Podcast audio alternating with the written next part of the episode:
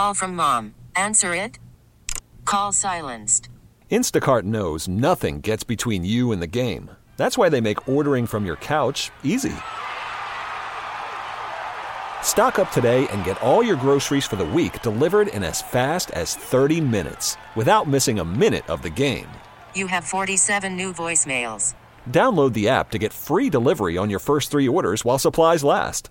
Minimum ten dollars per order. Additional terms apply. Hey, Rob Bradford here. I have set out on a mission with my good friends at FanDuel to prove what I have known for some time: baseball isn't boring. Now I have a daily podcast to prove it, with some of the most notable people in the baseball world screaming baseball isn't boring from the mountaintops, or at least agreeing to come on our show. Players, managers, G Ms, and yes, even the commissioner of baseball, Rob Manfred. It has been a constant wave of baseball's most powerful voices. So join the revolution. Subscribe and soak in baseball isn't boring. Listen on your Odyssey app or wherever you get your podcasts. You'll be glad you did. Joining me on the line right now is Thanh Truong, W W L's multimedia journalist. Thanh, welcome back.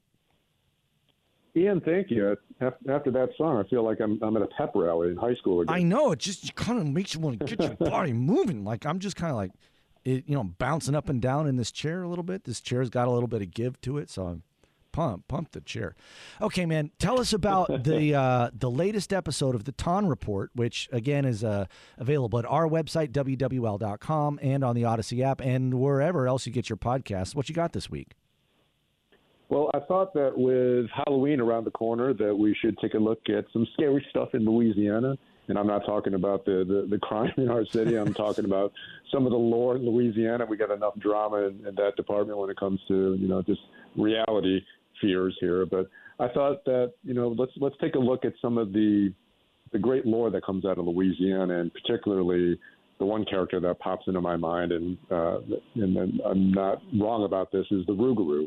So I went down to Lafourche Parish to talk to a raconteuse, as she calls herself, uh, a, a, a storyteller uh, from from the Acadian bayou. Say it one more time. What, what is what is that? What is that word? Uh, she calls herself a raconteuse, sort of a raconteur. Oh, oh, sure, raconteur. Okay, raconteur. Yes. yes. Okay, continue, yes. please. Yes, uh, but I spoke with Alexis Breaux. She's a a, a long, as she would say, she's from Cutoff, which she says it's the last Walmart on the way down to Grand Isle. That's her words. But she says it's a region that's rich with a lot of history and a lot of stories, uh, especially from the Acadian uh, era and the, the Cajun country. And she explained to me what the history of the Rougarou is, and that's really the, the focus of this week's podcast. And I thought, it's close to Halloween, why not? Great. Okay. Uh, what did you learn about the Rougarou? Well, I mean, obviously most of us understand the Rougarou to be sort of this hybrid-looking werewolf, half-person. That's half what I thought. It was like a, it's like a wolf, wolf, it is. wolf, wolf yeah. creature. Okay. That that is in, uh, I guess, visual media, as, as uh, Alexis Breaux told me. But she said, you know, the Cajuns understood the Rougarou to be something more of a shapeshifter. So yeah. It could be anything in terms of a, a creature. It could be, she said, it could be a chicken. It could be a wild, crazed chicken. Come it could on. Take the form. Yes. Hey, look, I, I don't make this stuff a up. Chicken? So I go to the, the to the officials. I'm not going to be it, afraid it of a be, chicken. Well, it, it could be a you know a, a monsterized dog. Um, it could be a monster. It okay. could also be a better, person. Closer, warmer. That's yeah. that's kind of scary. But, Yeah, it, it, it comes from, there's there's obviously roots to what she called the loup-garou, which is the, the French term for, for the werewolf. Uh, and obviously the Acadians had a lot of connections to, to the French, um, you know, the French Cajuns, so on and so forth.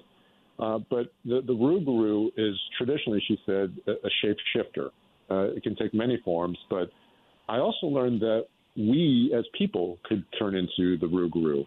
Uh, and there's there's a long story behind that, but she said the, the traditional understanding of the Rougarou in the Cajun community was that it was sort of an enforcer, that if you went astray of what your your mama and your papa or your, your parents told you, or even some of the edicts of the church, uh, that the Rougarou would come and, and keep you in check, um, scare the hell out of you, and then uh, put you back on, on the right path. But it also could kind of be Uh, something that we could turn into ourselves, that something that was externally putting a lot of fear into us.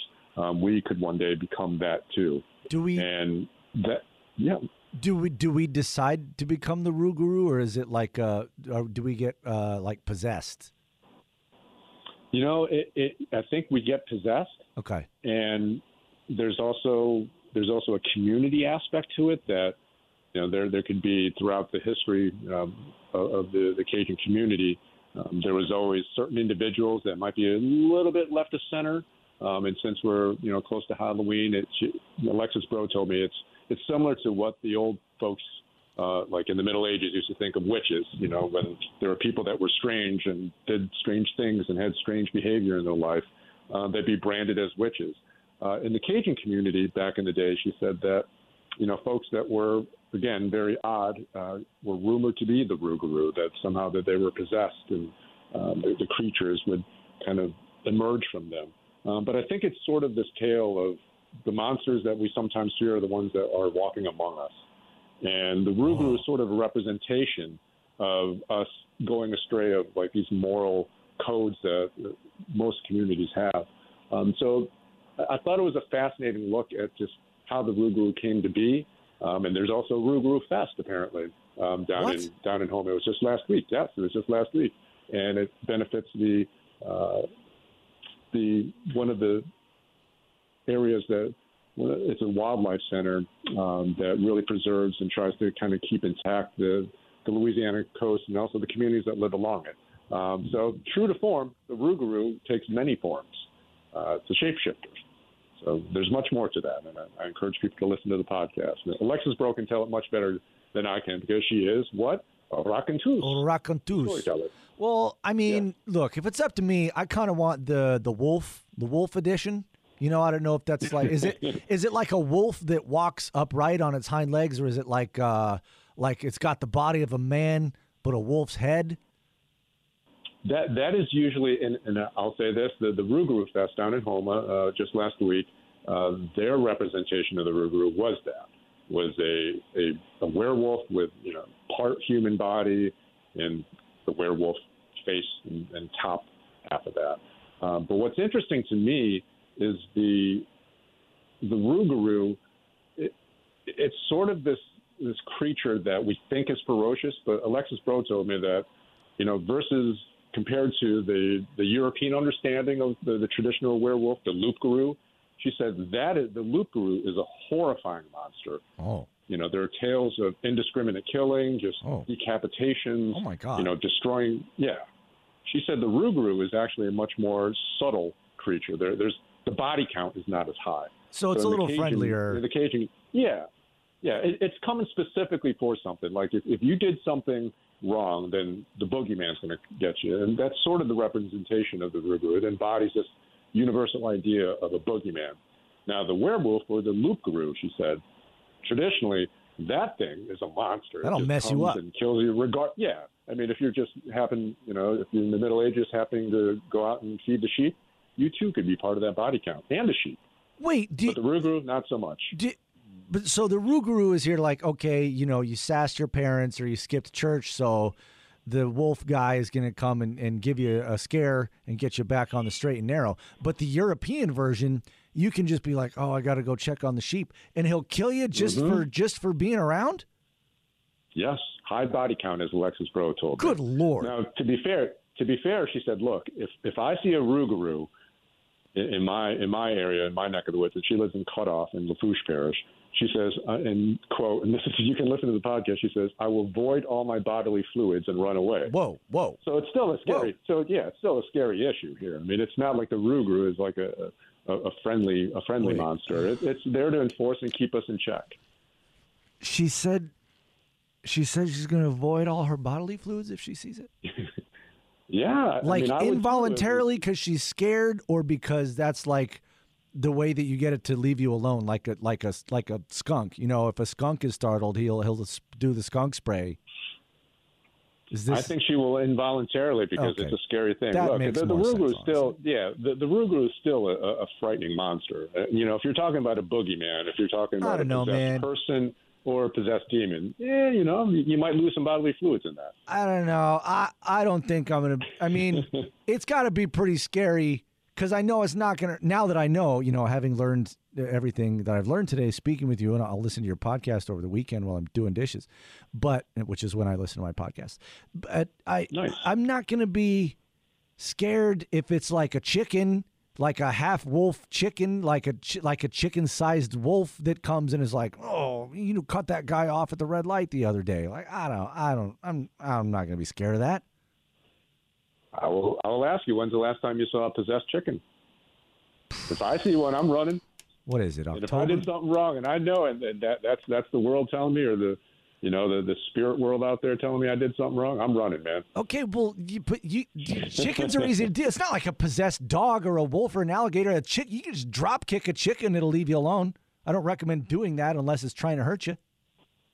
Well, you know, it's interesting that you bring up the gator, because I think that the part of the lore, and it's certainly that that's why the Rougarou came to be, is that she said, think about this. Like, these stories were, were created when the marsh was much bigger, the swamp was much closer, the trees were, were, were much bigger, uh, you know, and there were no lights and electricity back in the day in, in Cajun country when the Acadians came. Yeah. So you had to kind of keep people in check. Um, you know, is the Rougarou true? I don't know. But, you know, it, it's it's it's lasted, especially in, in this neck of the woods. And look, we we have a boxer, uh, Regis Prograis Rougarou. I mean, he is Regis Rougarou Prograis. Oh. Um, he's a ferocious boxer. He took yeah. on the, the name Rougarou for, for his for his culture, for his grandparents, and his grandfather specifically. But he's also a ferocious fighter. So, you know, the Rougarou still has this uh, connotation of, of being fierce and frightening. And, you know, I think pretty appropriate for nowadays when it comes to, to Halloween. And you know, that's why we visited it.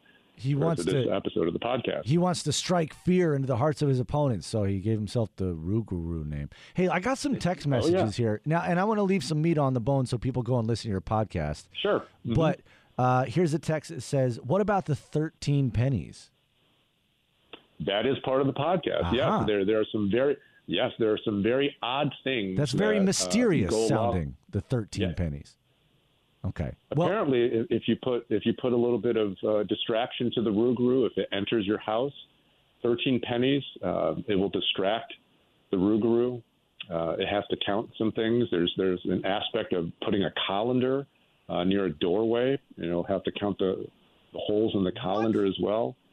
That's what I look. There's very it gets very specific, and you know, I, I, obviously, Thanh Truong is not a Cajun name, so I had to defer to the, the experts on this one. Uh, Alexis Breaux, and admittedly, she said she, she didn't uh, come to kind of connect with her Cajun roots until later in life, but now that she has, she's fully immersed herself. She's a great storyteller. She's a visual artist. She's also an author. One of her books uh, she wrote was called One, Two, Rougarou.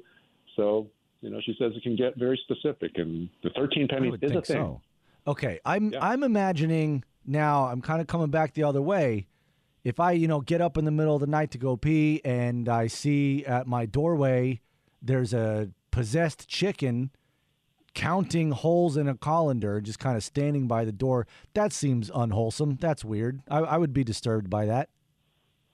Well, good thing you just went to pee, because you have now voided your I would avoid my so body fluids. You don't have to worry about that. Here's a text that says, uh, hey, Ian, if you got possessed by the Rougarou, your toenails will grow very long, because the silver in the toenail clippers is like a wooden cross to Dracula.